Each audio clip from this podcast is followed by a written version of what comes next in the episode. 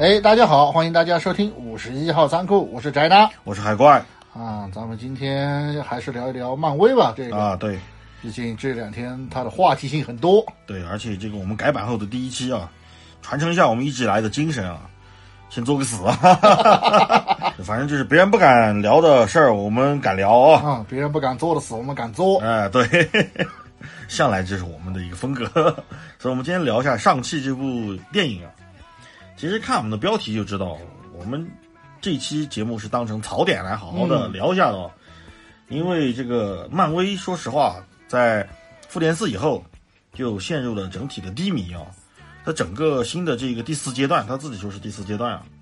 呃，从一开始的几部美剧啊不温不火，到现在的三部电影，据说是连最新的这个永恒族啊也已经出了啊，但是我们还没看啊，没看啊，对，因为还没上映，还没看呢。所以我们现在也不知道，但是这个上汽是妥妥的扑了哈，连这个引进都不允许引进啊。其实，在很多这个自媒体上有做自媒体的，也一直在抨击这个上汽嘛。主要的一个话题就是辱华这件事儿啊。嗯，但是很多人他们都把辱华的这个目标啊，抨击的目标都放在了这个演员的长相上面啊。哦，我觉得那个不是个事儿，说实话真不是事儿。啊。如果那俩演员真的是长那样就算辱华的话，那你让黄渤怎么怎么活？你让这王宝强怎么办？对，他俩咋办？所以我觉得那个不是事儿，那个反而我觉得不是辱华啊。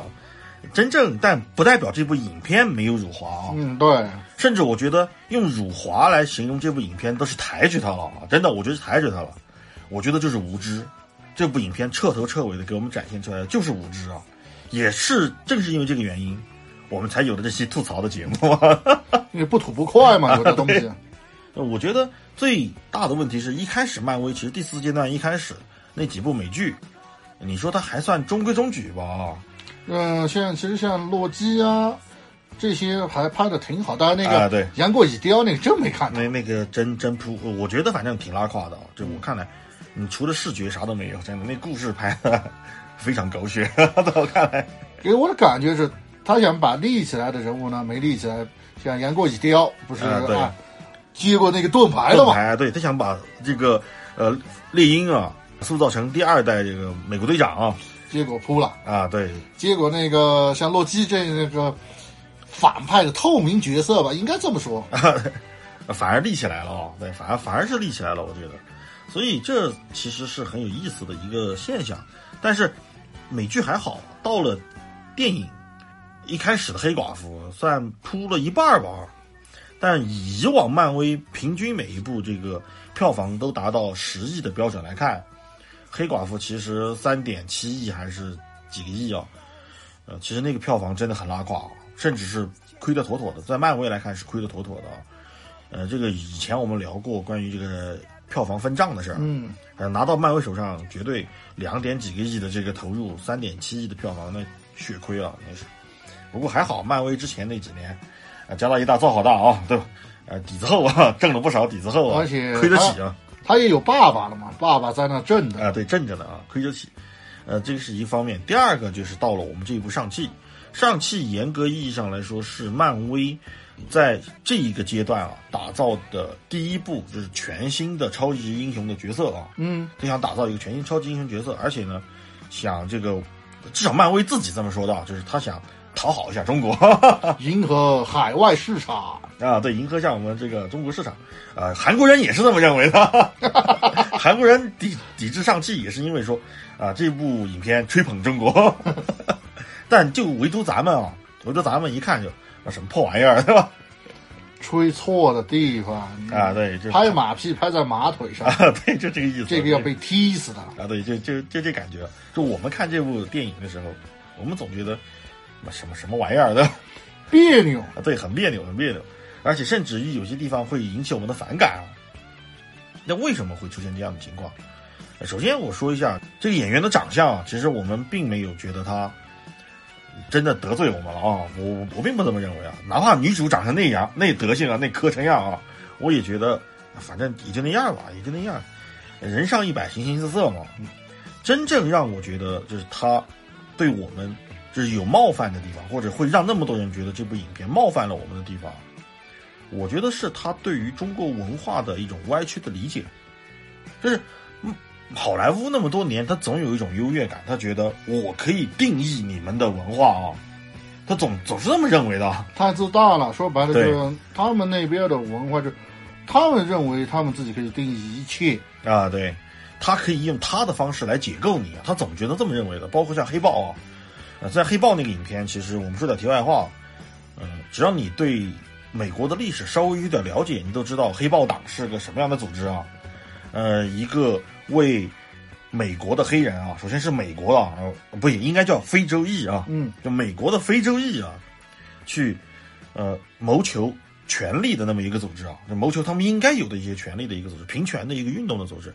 但是呢，最后这个黑豹党的下场，呃，非常的不好。但是在这个漫威的漫画里面啊，包括后面的电影里，黑豹一下子化身为一个超级英雄，就是他本来是一个黑人平权的那么一个形象，嗯，变成一个维护白人世界的那么一个英雄，这本身就其实我可以用居心叵测来形容他了，真的，我可以用居心叵测杀人诛心，真的，而且再加于加上对那个瓦坎达嗯，的那个各种描述嘛，一个有高科技，部落。制，啊，对，就是科技水平你确实很高，但是不好意思啊，你的制度极其落后。你你选一个领袖，你都不是用民选或者是投票选举，或者是我们开个会啊，怎么样？干架啊！打赢的就当。生死决斗啊！你可想而知，其实就是从这些方面来看，美国人其实他在做这个呃影片的时候，他在做这些设定的时候，他依然是用一种高高在上的姿态来去做这些设定的。他依然觉得你是落后的，哪怕你科技先进，但是你制度落后啊。不是因为科技先进，是他是要给那个地方科技先进，但他又认为那个地方必须要落后。啊，对，必须要落后。而且瓦坎达，说实话，在整个漫威的体系里面啊，它就是一支复联的私有军队，打酱油的都算对，就是因为复联人数规模太小，那么干外星人对吧？他他认了啊，美军干不过，那怎么办？对吧？啊，我找一支我的私家军队过来。瓦坎达的军队除了帮复联干架，就没干过正经事儿。我说实话啊，你感觉他就是一个私人打手啊，就感觉是一支雇佣兵一样的感觉。所以其实你感觉，其实我在看黑豹的时候，觉得你感觉非常不好，我就已经有这种感觉了。但退一万步说，黑豹啊，不关咱们的事儿啊，对吧？毕竟你你说的是别人的一个世界观啊，我吃光了。对，我们就抱着看热闹不嫌事儿大的心态，我从来不装逼啊，我就是抱着看热闹不嫌事儿大的心态啊反正西瓜、甜瓜，我们吃个瓜嘛。啊，对，所以这个不关我的事儿啊，不关我的事儿，所以我们在看黑豹的时候，不会有太多的那种反感的那种情绪在里面啊。但到了上汽那就不一样了，这可以说啊，我真的可以说，就是漫威这一脚是踢在铁板上了。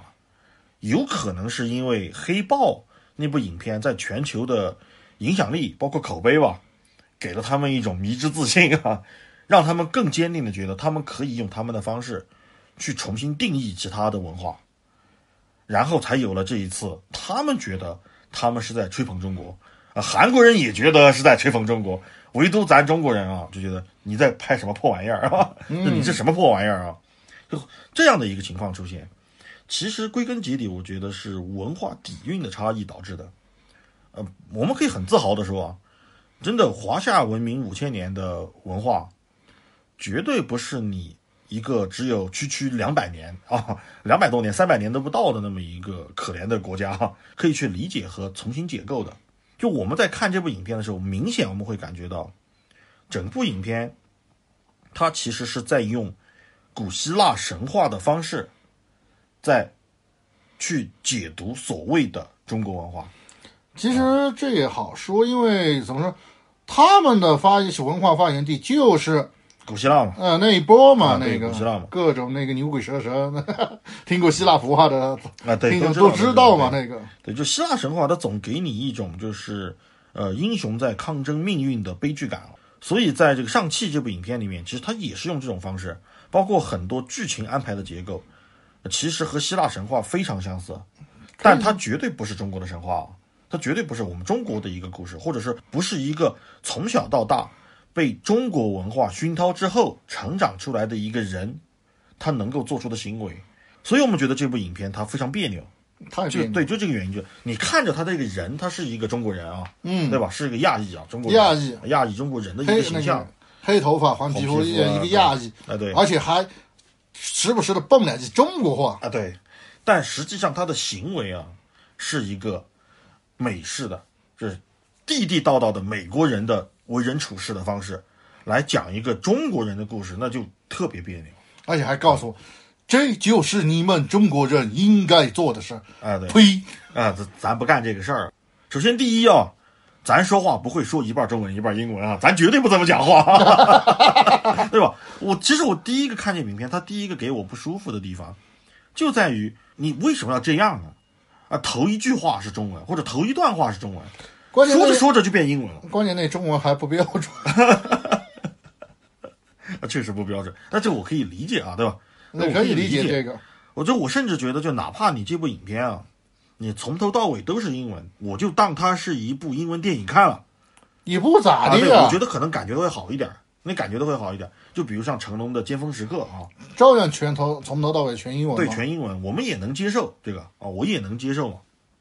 你偏偏要来这么一出啊，而且它的中英文的这种切换相当之诡异。那举个例子，如果你是对一个中国人在说说中文啊，我能理解。但是你对着一个中国人说了两句中文，突然就开始这两个中国人就开始飙英文了，你知道吗？就开始飙英文了，你莫名其妙。如果你是对中国人说中文，对美国人或者其他外国人说英文啊，哦我都能理解这个事儿，我能理解这个啊对，这是个语境的一个问题，对吧？但你对同一个人说两句中文，又说两句英文，然后又切回中文来，我反正我觉得我不能理解那个编剧他是怎么想的，真的，他为什么要把这个台词写成这样用一个很经典的那一幕来说，你神经病呀！啊？对，这感觉你就我反正我观影的感受就是，总感觉是在看一群二傻子，我就感觉那群人都是群二傻子 啊，呃而造成这样的一个最根本的底层逻辑啊，其实是上汽这部影片，嗯，他用我们老老祖宗的一句话说，就关公面前耍大刀啊，他想去展现中国文化，但是他又不懂中国文化，所以在我们面前来看，我们总结下来就是一句话，这什么破玩意儿啊？嗯，对，这什么什么东西？这完全不是，就真的就是关公面前耍大刀，就他这一脚是确确实实踢在了这个铁板上了。还是阿德曼合金的铁板。啊，对，啊，为什么会这样？就我们说一个最简单的，也就是里面的核心设计啊，呃，他是十环帮对吧？嗯因嗯，为这次毕竟是讲十环帮的故事嘛。呃，漫威自己说说啊，我们把十界帮啊换成十环帮了啊，满大人啊，对吧？因为傅满洲那个事儿，大家都懂，我们就不再细说了。满大人我们就不叫满大人了啊，叫这个文武啊，还找了你们这个华人影圈里面啊，这个中国演演员里面最帅的，呃，梁朝伟啊来演这个，反正算算帅吧，算帅啊，梁朝伟啊来演这个满大人，够帅嘛，够对得起你们啊。但反正我总觉得这儿子不是他亲生的，其实不论是十环班也好，满大人也好，文武也好，这个的话，其实他们这些改动来说，对于我们中国观众来说，无伤大雅，不疼不痒。不疼不痒。对，这不是个事儿。你说你改个名字，就是就讨我们啊，也算说得通吧。但是你把故事给我讲好了，行吧？呃，其实我觉得还不是这个故事的问题啊，就故事本身，呃，它当然有问题啊，当然肯定有问题但是比故事更严重的问题是它的设定的问题。就十界帮啊，不管是十界帮还是十环帮啊，就这种组织啊，秘密结社、影子政府这种感觉啊，中国没有。对，在中国历史上就根本没有，就我们不可能有这个东西，因为中国的文化不会催生出这样的东西来。我们但凡是看到所谓的什么影子政府、什么秘密结社这些啊，什么光明会也好，对吧？什么共济会也好，各种各样的秘密结社、什么影子政府、阴谋论的东西，包括什么蜥蜴人啊这些阴谋论，都是从国外的舶来品。就所有的阴谋论，我们可以看到现在互联网上的所有的阴谋论，没有一个是源自中国土生土长研发出来的。没有，对，就我们的文明、我们的文化不会催生出这样的东西来啊？为什么不会啊？因为在我们的文化里面有一个东西非常重要，它贯彻于我们的所有行为，就叫做正统。这是刻到我们骨血里。对，，也说高大上点叫正统啊，嗯，说通俗一点叫名分。就我们做事情讲究一个名正言顺，无论我干什么，哪怕我干的是坏事儿，对吧？我是个恶人，我都要名正言顺，我都要正个名，我不会偷偷摸摸的，这才是我们的文化传统里面的东西。啊，往大了讲，这个正统这个东西，对吧？叫做顺应天意。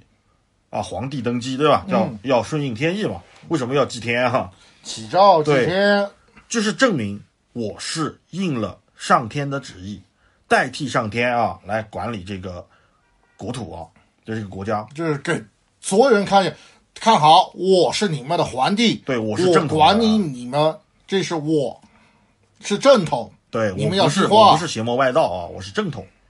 而往小了说呢，对吧？我们讲究什么呢？明媒正娶。对，对我娶个老婆，我得明媒正娶，我不能偷偷摸摸的干这些事儿啊，对吧？所以我们叫妻子叫什么叫正妻？古代啊，我们说的是古代叫正妻，啊，其他的呢，除了正妻以外的呢，叫做妾啊，对吧？他都不叫妻，他叫妾，地位就不一样。对地位就不一样。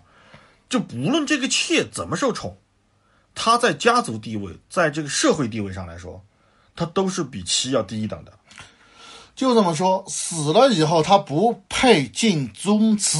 啊，对，就是这就是什么呢？就是你不是正统，这就是你不是正统，这社会地位不够啊，不受待见啊，用我们经常说的话，那比妾还不如呢，就是做那些见不得人的勾当的，哎，对，那都不不叫人了啊，我们叫狗男女，对吧？我们这 虽然它不是那个字啊，但是发音是一个发音啊，对对对吧？我们都叫他狗男女啊，他们做的事叫苟且啊之事儿。苟且之事，对吧？可想而知，这个差异有多大。我们对正统这件事情有多看重。我哪怕我们出兵打仗，我们都要讲究一个师出有名嘛。对，啊，就我要揍你，我得先找到理由。啊就算我们要搞什么阴谋诡计干这些事儿的话，我们也是奔着一个大义。啊，对，我们最终正统去的啊。我们最终的目的是我要得到那个正统，对，我要让别人承认我，世人要承认我这个正统。在得到这之前啊，我们可以做一些见不得人的勾当？我是奸臣，我要憋着造反啊这是不是坏事？是坏事，是坏事对但是我造反以后呢，我要当国王啊！对，但是当国王的前提是我依然是正统。首先一个前提，对，我要让天下人觉得我是顺应了天意，所以我要往前朝皇帝身上泼脏水什么的，对吧？才会干这些事儿嘛。啊，这才是我们的行为模式。没有一个组织是觉得我心甘情愿身居幕后啊，对吧？做一些见不得人的暗杀、破坏啊，做一些恐怖组织，没有这个事儿。这就我们的文化不允许我们干这个。我自己就是让我干这事儿，我自己觉得这事儿下作太下贱，我不愿意干。不是不是下作太恶心。就打个比方吧，这比如说一个国家，我们可以把它比作女神吧，对吧？啊，对。然后这个什么班呢，就开始舔，各种舔。最后呢，他舔到女神以后呢，他不当国王，他把女神呢交给另外一个去当，然后就在背后当女神他爹。这个我感觉太恶心了，这个对，这这种行为，为什么我们会有这种恶心的这种感觉啊？其实这也是我们的文化底蕴导致的啊，就是我们的文化传承到现在，依然让我们会有这个觉得，就是我们追求的是什么？首先，我们国人追求的是什么？我们真正追求的是名留青史。我们每个人都会追求，能不能追求到，是不是放弃啊？对吧？我们都会追求一个，就是我死后，我离世以后，我在这个社会上，我依然留下一个证明，就是我的名名声要是好的。所以我们不会去做那种，就哪怕不好的名声，我要把这个名留下来。我们希望后人记住我们，对，这才是我们的追求。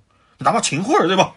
啊，哪怕严嵩跪啊，跪那儿跪那么多年哈、对，哪怕严嵩那个起兵谋反嘛，最后被平了，他是奸臣吗？是奸臣，大家记住了，记住了。记住了，对，这这这是我们这个国家的人民，每一个人嘛，可以这么说，每一个人追求的，所以不会有那种所谓的影子政府，不要让人们记住，这根本就不符合我们的行为逻逻辑，我们的行为根本就不是这样的，就哪怕是像商纣王这种，是吧？昏庸无能，一个超级大反派，在我们的这个呃文文学作品里面啊，他也是堂堂正正的，老子就是坏，我不需要藏着掖着躲着，我不需要让别人不知道我的存在，我就是干这事儿了，怎么地吧？你能怎么样？对，不服咱俩来干一就架，来干啊！结果输了。啊，对，但他他的行为依然是，我就是摆在台面上的这个事儿，我坏就坏在台面上，我不会去做那种很下作的事儿，这这是我们的文化底蕴，而这种东西根本就不是西方人能理解的，他是拿他的那一套东西，就包括为什么十界帮这个东西我们会反感他，是因为他在用。呃，古希腊留下来那一套东西，嗯对吧？阿萨信啊，就他是用西方的那些东西，一个秘密结社，就是所谓的，比如像像共济会一样的那么一个组织，来理解中国人做的事情，那根本就不是我们干的，所以我们反感他。啊，举个例子，我们刚才说男女之事，对吧？是狗男女啊，在希腊神话里面，就宙这个斯宙斯天天干这事儿，干这事儿的人不是神啊神，神啊，他就不干这事儿的人，他就不可能被封神，在我们的国家，因为这是苟且之事，为世人所唾弃。但是在西方干出这样事儿的家伙。家伙哦，他是个神，还是众神之王啊对。哎，这可想而知价值观的差异有多大。就我们讲究的是德为先嘛，肯定啊，无论你这个人你的暴力啊，你的能力，你的暴力能力有多强，如果你没有德，你都不会受到世人的敬仰。但是在西方，啊，你个人的品德我们可以放到一边儿，能打就行。对你的能力我们放在第一位。所以我们可以看到，我在我们国家，吸毒的艺人是不可能复出的啊，对吧？哎，无论你怎么哭诉都不可能。但是在西方，很多艺人吸毒以后都有复出的，因为在西方人的眼睛里面啊、你的个人品行是你的个人品行，你的作品优不优秀是另外一码事儿。我们我们先不说这两种文化谁优谁劣啊，但这就是文化差异，我们不能接受那个行为。不不好意思啊，我们真的不能接受，这就是差异。所以我们在看上汽的时候会觉得这部影片我无法接受。太别扭，完全就不是我们中国人应该看的。对啊，对，所以这就是问题。那除了这个以外呢，就像刚才翟丹说的，剧情，那问题其实也很严重啊，也非常严重这个剧情的问题，因为因为它的底层设计出了问题以后，最后体现出来的就是剧情别扭。太别扭了，说对，因为人设就崩了嘛。首先人设在我们看来就崩了，啊，就导致它的剧情你看着就什什什么玩意儿啊，就那种感觉。拍个智障看的。对，所以我说嘛，一群二傻子在那讲相声嘛，对吧？嗯，那你感觉他就是一群二傻子，然后还学一群外国二傻子学着中国人讲相声，你就可以感觉那味儿就就是上期那味儿啊，就甭管你看过没看过，反正这电影就这样啊，反正我的感觉就这样。从第一幕，他的第一场戏，我觉得就是有问题的。文武啊，嗯，文武啊去找到那个上汽他妈那个村儿嘛啊，就上汽的娘家啊，他妈的娘家，他是个侵略者，首先。他是需要把那个地方给打下来的，只不过呢，他对自己比较自信啊，迷之自信，觉得你们都不用去了啊，我一个人就能干翻他们啊，就去了啊，老老子牛逼啊，就那种感觉，就去了。去了以后呢，就遇着上汽他妈啊，关键是去了以后遇到上汽他妈，上汽他妈居然开始勾搭这个男人，这种行为为什么我们会刚才会说那么多？我们现在再来看，这种行为在我们的文化体系里就不可能出现，没有任何一个女人会去勾搭一个侵略者。因为你的德不够，你武很强，我认啊，你是个强敌，我可以认可你，但是你的德太差了。我们中国的教育体制下面不会出现这种圣母白莲花啊对不是啊，你是坏人，我要用我的爱来感化你，不可能。不可能，对我只会用我的拳头超度你。再退一万步不说，就是啊，我们中国你说是有没有什么迷你剧？有，啊，有有，不说西施、貂蝉这种，肯定有，但是是在我无能为力的情况下，我是抱那个女的是抱着目的啊，对。接近你的，不论是破坏你的我国家，带着任务去的。啊。不管是破坏你的国家，还是颠覆你这个人的名誉啊对。也好，都是带着任务去的。这两者之间是不带感情的，啊，对，都是戏啊，都是对，都是都是飙戏，啊，对。都是影后。啊，对，这这才是我们的文化嘛，就我们文化里面出现的只会是这种情况啊，不会说是啊假戏真做或者是什么啊，本来我带着目的去，然后真的爱上你什么什么，不好意思，咱们的民族气节不是这样的。没有这回事儿啊，没有这回事儿。我也不想感化你，我只想超度你。我们的歌词里面已经讲得很清楚了，来的是朋友，有美酒，对吧？嗯，来的是豺狼，有猎枪，这就是我们的文化。不好意思，民风就是那么彪悍，这这才是我们应该拍出来的东西。所以我们在看第一场戏啊，就让我觉得很别扭，就让我觉得很别扭。那后面的就更不用说了，真的，后面就更不用说了。上来上去啊。十四岁被他老爸养成一个这种超级杀手啊，然后老爸说啊，你出去帮我杀个人啊。如果是换在我们的文化体系里面，我们有个有句老话嘛，叫做大义灭亲。如果是我按照我们中国人的编剧来编吧，这来说，好，自己的老妈的家乡被。自己的父亲攻破了啊，老妈被掳走了。不是 老妈没有办法，我只能委身于他来保住自己的家乡啊。应该是这么这么一个编剧才对。这可以理解。然后呢，自己从小被培养成杀手啊，对。然后呢，又要出去接任务做活。对，但是他不认同他父亲的这一套啊。在干这件事儿的时候呢，他捡到了一个老爷爷，让老爷爷帮他打开了外挂。然后呢，他从此走上了反抗自己父亲的道路。对。很合理啊，对，这才拜师学艺，积极的去大义灭亲，这才是我们的文化嘛。退一万步不说，去单骑是个反派，好，那就是他和他的父亲狼狈为奸，对，然后被一个呃正义的一个角色，对吧？主角啊，吹翻，吹翻，对，这才是我们的文化下面催生出来的产品啊。再其次就是他，他背刺他的父亲。占领了十十环班，他成为新一任的班主，然后再被推 推翻，或者是他不认同他父亲，那么十四岁的时候就跟他爹干一场，要么上气死，要么他爹死。全剧终啊，这这部影片十分钟结束了啊。无论怎么样，他都不可能是一个什么剧情，就不不可能是电影里那个剧情。我为了逃离我父亲啊，去美国当一个废柴。我们的文化不允许这样，因为什么？因为我们是家族主义，就这种家族感。一直深深的刻在我们的文化基因里面，就我们的文化基因啊，不是这个生物学上的基因，就在社会学上叫做魔音啊，嗯，就刻在这个里面的。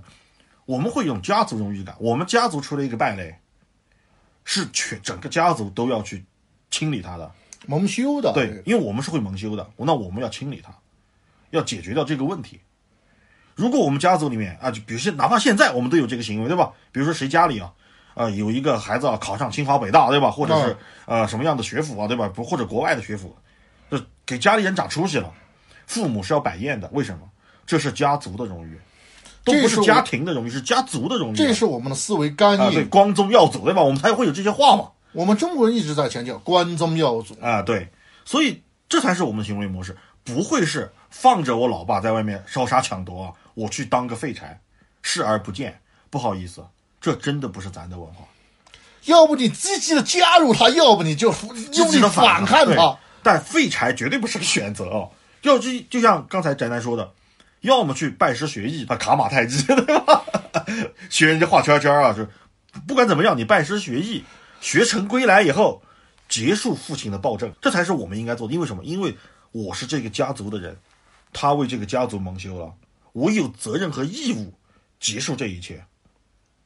是啊，这才是我们的文化。问题我逃避，逃避有用吗？这个对，好，那逃了十年以后啊，突然有一天啊，他父亲最关键的 来了，最关键，我看的最别扭的来了啊，来了。对，就你感觉啊，就十年以后，他父亲突然啊，这文武，反正我们都看过都知道嘛，对吧？他就是被那个大怪物给蛊惑迷惑了嘛，精神控制也好，怎么也好，反正不管怎么说吧，就他觉得，反正他觉得他能复活他他老婆啊，就是上期他妈啊。但是复活他妈呢？啊，要啊，他老婆 不是他妈，他老婆需要就是两个孩子，这个脖子上挂一个吊坠啊。关键在于，你想过没有？这是你亲儿子，当然不一定是亲生的。他那长相，他那长相不一定啊，就当是亲儿子吧啊。那是亲，那 我真的，我总觉得这话说的别扭啊。就当是亲儿子吧啊。你好好的跟人说不行吗？那上来就开干，那可是你妈啊，那是你老婆，就算你被蛊惑，你认为啊，我可以复活他这个好，儿子不听话，他当初你给他的任务没完成，没完成就没完成嘛。你再找人，那么大一个组织，那么大一个杀手组，你再随便找个人甲乙丙，你杀那人啊，对，不耽误生意啊。那是少班主啊，那个啊，对，你死后要传给他，他是你的嫡长子啊。啊，对，用我们的话说就是嫡长子。关键是，你想想看，就二话不说，也不跟自己儿子去好好谈一谈啊。好，那你文武啊，日理百万机啊，我们可以理解对吧？脾气暴啊，脾气暴啊，这个拉不下脸啊，我们都可以理解。你手底下不是有人吗？手底下的人过去，二话不说就开干。说实话，这绝对不是我们文化里面催生出来的场景啊。咱们文化里催生出来场景是什么？功名少主归位啊，这才是我们文化里面。应该是一圈人把他围着找出来，然后呢，其他人认为是那个啊，那个来要来追杀他。这个时候呢，那些人突然跪下啊，功名少主，然后 对那个老班主在找你，然后欢迎你回去啊，对吧？就这样，这才是我们文化啊，不是上来就开干。所以那场戏我就看着特别扭，你知道吗？我第一个反应就是。哎，你们真的研究过我们文化没有？按我们话，那叫太子。你谋杀太子，这是什么意思？你几个意思？你是要让皇帝绝后吗？而且关键是啥？文武吧，只有一一子一女嘛，对吧？啊，对，这这是最少。我们看电影里面，就是就这俩孩子，你把韩国太子给干死了，你想怎么着？啊，你想上位？啊，对，都变成宫斗剧了，是吧？好像只有日本人会干这事，下课上了。所以这绝对不是我们的文化，绝对不是。那你可以看出来，就是现在我们看到，他没有一件事儿做到点儿上了，是他没有一段戏是写的让我们可以认可他的。我们的思维干预给我们的感觉是不应该这样这样做啊，这一样做是隔壁家的，对，这海峡另外一边啊，一衣带水的另外一边啊。啊，一一带不带水，我咱不知道。反正那边的那个下克山是传统手艺活，传统手艺活啊。但在我们这儿不可能，因为什么呢？因为师出无名啊。对啊，如果是再有一个孩子，那孩子憋着要继承他爹的位置，可是知道自己有个大哥，哎，要干死他，合理了。对对，为什么我们为什么我们会觉得这个合理？就是因为像我们刚才说的，因为老二想要证明，要正统。要正统就必须先把老大干死，对吧？这才是我们做这些事情的逻辑嘛。要不就是那个要干死他的那些家伙要上位啊，对，或者是他妹妹指使这些人来干这个事儿的，为什么呢？因为他想上位，这才合我们的逻辑嘛。是啊，那我我就要抢个吊坠，我就要把他干干掉。不是，关键是那就是一个吊坠而已。你好好的把你儿子接回家来，那再退一万步说，哐哐两箱钱放那儿，你文物你缺这个钱吗？你肯定不缺嘛，对吧？你干嘛要动刀子呢？我就不明白啊！我真的就不明白，干嘛要动刀子？这完全不合逻辑。就你感觉那一瞬间，所有人就像嗑了药一样，你知道吗？老子就是要打啊！不图没有理由，没有目的，就是要打。所以你可以看出来，真的就是现在，我觉得真的好莱坞，特别是这个漫威这个编剧 废了。真的，我觉得他们已经废了。真的，就哪怕抛开文化来说，这场戏都是废的。当然，这个废我们其实以前剖析过，为什么他要这么拍啊？没办法，漫威的那个漫威的制作制作流程就是这样的。他先把这几场戏给搞出来了，是大场面啊，大场面，我我先设计出来，我把场景设计出来，要这个要怎么打，这个要怎么打，好交给编剧。所以漫威废编剧啊，对，编剧反正你把这几场戏给我串起来啊，就完了。反正他就是要干这场戏啊，就是要干。我觉得这么打帅啊就行了，帅就完事儿了。啊，剧本剧本那是什么玩意儿啊？就是那种感觉啊，所以漫威费编剧啊，对，每一场戏基本上要死那么几个编剧才编得出来的。啊，对，就就这样，就这样。所以为什么我们会觉得这个影片那么那么差劲？呃，我觉得更差劲的，比这比就是比《辱华》更差劲的，就我觉得这部戏，就哪怕它不辱华啊，嗯，它也是部烂片。为什么？我们看其中一场一场戏就知道，就是。最后啊，我们都知道啊，我们看过都知道，比如文武啊，把他俩子女都接回来了啊，也跟他俩子女说了，你妈不是死了，你妈是被这个他的族人拉回去，呃，当镇妖塔用去了，哈 哈就这感觉啊，啊，巴拉巴拉一大堆啊，啊，你你是他儿子哎，好，就算爹不是亲生的，妈不会错吧啊？那我就想纳闷儿，上汽这个也不把事儿问清楚，也不去了解实际情况，张口就不可能，你疯了。不可能啊，这个就很很奇怪了。就很歇斯底里，你知道那个状态。如果他就是啊，如果这个时时候呢，如果编辑在前面给铺垫说啊，说他妈从小呀怎么就看不起他，这个时候可可能可以，就是他讨厌他妈。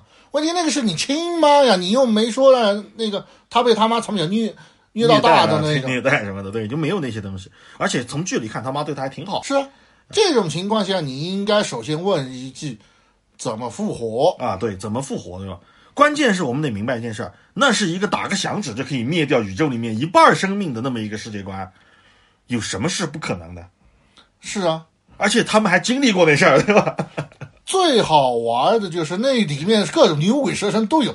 你跟我说复活个人不可能，那反正我我是不相信啊，就至少在那个世界观下，我觉得上汽最应该做的第一件事情是先了解前因后果啊，了解你的方法。啊，对，了解方法，然后再去评判一下这事儿靠不靠谱。对，如比如说他爹说啊，我要把你妈救出来，然后救出来的后果是你们那个村子，你妈那个村子所有的牛鬼蛇神都会放出来。上次再说这句话，啊，对，不说这事儿咱不能干啊，对吧你？不道疯了德啊，对，不道德。那我们还能理解，或者是编剧在做这场戏的时候，明显的啊，让这个文武有一些这个就是不正常的行为啊，疯癫的行为啊，然后让上汽看出来啊，这这事儿不正常啊，那都可以理解。文武啊，就是你感觉他脑子极其清晰啊，而且这个举手投足之间啊，极其稳重啊，就那么一个人，他儿子非说他父亲疯了。所以疯了？谁信啊？我觉得谁信啊？我是我是他爹，我也觉得是儿子疯了，真的。我当时就想问，谁疯了？这个到底是？对，这完全不正常。就这场戏非常非常的尴尬，就完从头到尾都在尬戏啊，都不是飙戏，就是在尬戏。好，完了以后，就这事儿完了以后，反正他们被老老爸啊关这个笼子里啊，关关关监狱里了。说白了就是地牢啊，地牢地牢那个地方。儿子头脑不清醒，他疯了。作为当爹的，就有好有责任让他清醒清醒。对，面壁思过，面壁思过一下，让清醒。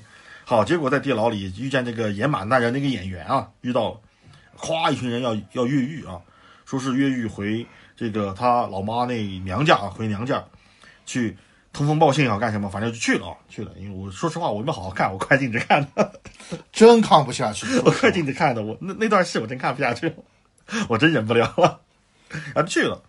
我想着吧，去那儿对吧？你就两个目的嘛，第一。要么你去通风报信说啊，我爸要打过来了啊，你女婿要打过来了，你赶紧做做准备啊，你们做做一下准备，这也是一种方法嘛。嗯。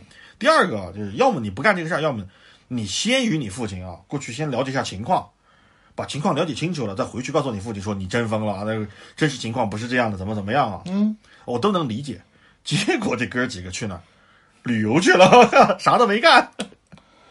哇，这地方好玩啊，对吧？这风土人个情了解一下啊。这个就是怎么说？作为我们中国人底层的思维刚硬来说，不可能干这事儿。啊，对。那家伙是你啊都不说中国人，我觉得但凡是个有脑子的人都不可能干这事儿的。呃，不一定，毕竟他们没脑子。毕竟你后面是有有追兵的啊对，马上就要打过来的啊！就算你不怎么着的话，你不通知他们跑也好，怎么说？你最起码你要去看一下这村子，你保得住保不住。啊，对，或者怎么保，或者你们做一下前期准备啊。直到他老爸开了几辆吉普车，我也不知道那，呃，四五辆吉普车怎么就拉下一百来号人呢？印度，印度 那不是，呃，不能这么说，那个容易得罪人。恒河水流域的一个国家制造的车和驾驶员，啊，对，人家毕竟一辆摩托车都可以拉好几十号人，一辆摩托车一一个排嘛，吉普车就更不用说了，一辆不应该是一辆摩托车一个连。就是孔雀开屏那样过来的。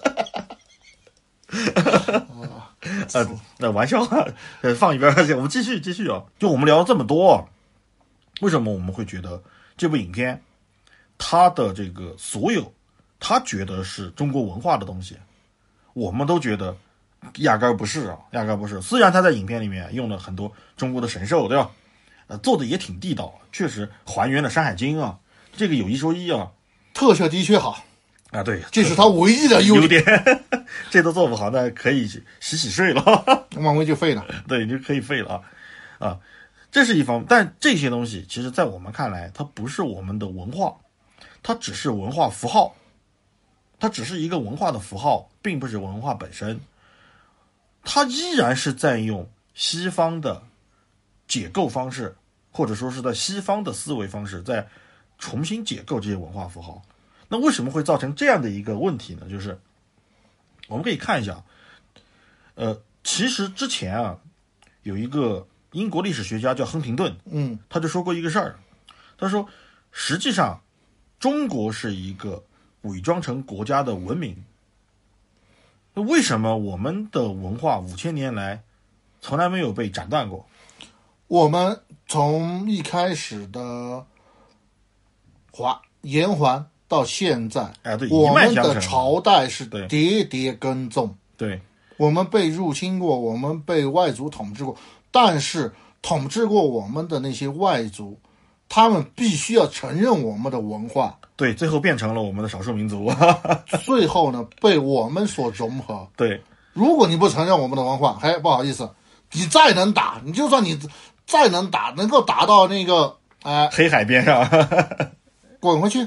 啊，对，这其实什么？这其实就是我们的文化底蕴啊。而这种文化底蕴，我觉得啊，我个人觉得才是我们这个民族最强悍的东西，也是不能够被抛弃的东西。而正是因为这种文化差异，其实反而让我觉得啊，就是这一次的事件啊，呃，漫威的这个上汽没有引进哎对没有被引进，没有被引进，那是好事啊，对，漫威官方包括演员啊、不导演啊，包括像凯文·费奇亲自也出来站台啊，用在各种自媒体上就发声，就说这是一种遗憾啊，对吧？没有引进中国是个遗憾那是你走运了，哥们儿。啊，对，至至少我们俩的观点是这样，就是上汽没有引进啊，真的是漫威的一种幸运，甚至于可以说是我们的文化部门对漫威的一种保护，哈 哈真的。一种关怀。关怀，对，因为它没有引进，实际上这事儿它还不太可能在国内发酵，啊、过了也就过了。漫威以后它的其他影片，呃，后续的那些片子，什么黑豹二啊，各种二、各种三啊，各种四啊，啊，雷神四对小蜘蛛啊，啊永恒族啊，啊，对，这是它在国内还有这个市场，还有市场，这你还可以接着玩儿啊。如果这部影片在国内上映啊，真的激起了民愤，很多人可能真的是会粉转黑的啊。用现在的话说，要知道洗白若三分，一黑顶十粉。对，如果这部影片真的强行的在国内上，最后的结果其实我们可想而知，只可能是漫威以后的影片在国内可能也不受待见，会影响到它后续很多很多的东西。而现在呢，其实咱们骂上去骂完，它没有上映，这部影片没有上映这件事儿受到了惩罚啊。咱至少我们是讲道理的，赏罚分明。你这部影片你受到了应有的惩罚，那后续的我们还可以接着有待观察，对吧？啊，对，那种话说有待观察。你这 那体制腔子说的太好了。啊，咱还可以观察观察。那漫威以后还有的混，那我们呢？其实拭目以待吧，可以这么说，拭目以待啊。对，反正他如果继续做得好呢，咱也该看，也该看一下。毕竟好莱坞现在也基本上没有什么好片子能够对咱味儿了。这个啊，对，很少，真的很少我觉得越来越少了，真的。我们也希望电影这门艺术呢百花齐放，各种片子都有。当然，那个你就不要用一个西方人的逻辑来解读咱自己咱中国的文化，这个是不可取的。对你实在搞不定，你去香港那边请几个文化界的那种大师，让他们帮你背背书，参考参考，这不难。对，以我们的文化包容力来说呢，我们有句老话嘛，叫做“百花齐放，和而不同”，对吧？对就是和这个东西啊，首先就是两个不一样的东西能够在一起，才叫和。所以我们的文化本身就是具有文化包容力的。啊，你搞什么呃这个 LGTB 那一套，对吧？是你的问题。你搞什么这个平权运动啊，什么黑命贵，那是你的问题。我们不参与，我们也不评价。我们认可的是什么呢？我们认可的是你与我不同。但是，我做我喜欢的事儿，你做你喜欢的事儿，你不要想当然的觉得我会喜欢你那一套。不好意思，我真不好这一口。对，这才是我们的文化。所以为什么我们在看黑豹啊这些的时候，我们就抱着一个吃瓜的心态哦，不会有太多的反感。可一到了上汽这部影片，用我们的一个传统的哲学理念，就是《论语》里面的一句话说，叫做“己所不欲，勿施于人你自己都没搞清楚的东西，你就不要拿出来骗人了。对，当然我们也希望呢，漫威经过这事儿以后呢，好好拍片儿，好好做人”，啊，对，不要再学其他公司那种拍个《水浒传》请他妈一日本导演。啊不太好说。日日《水浒传》请日本人，他们下个上吗？兴许能拍对味儿，兴许哎，不，当然他们也有各种传统手艺活嘛。啊，对，好，那就感谢大家收听，我我是宅男，我是海怪。咱下期再见。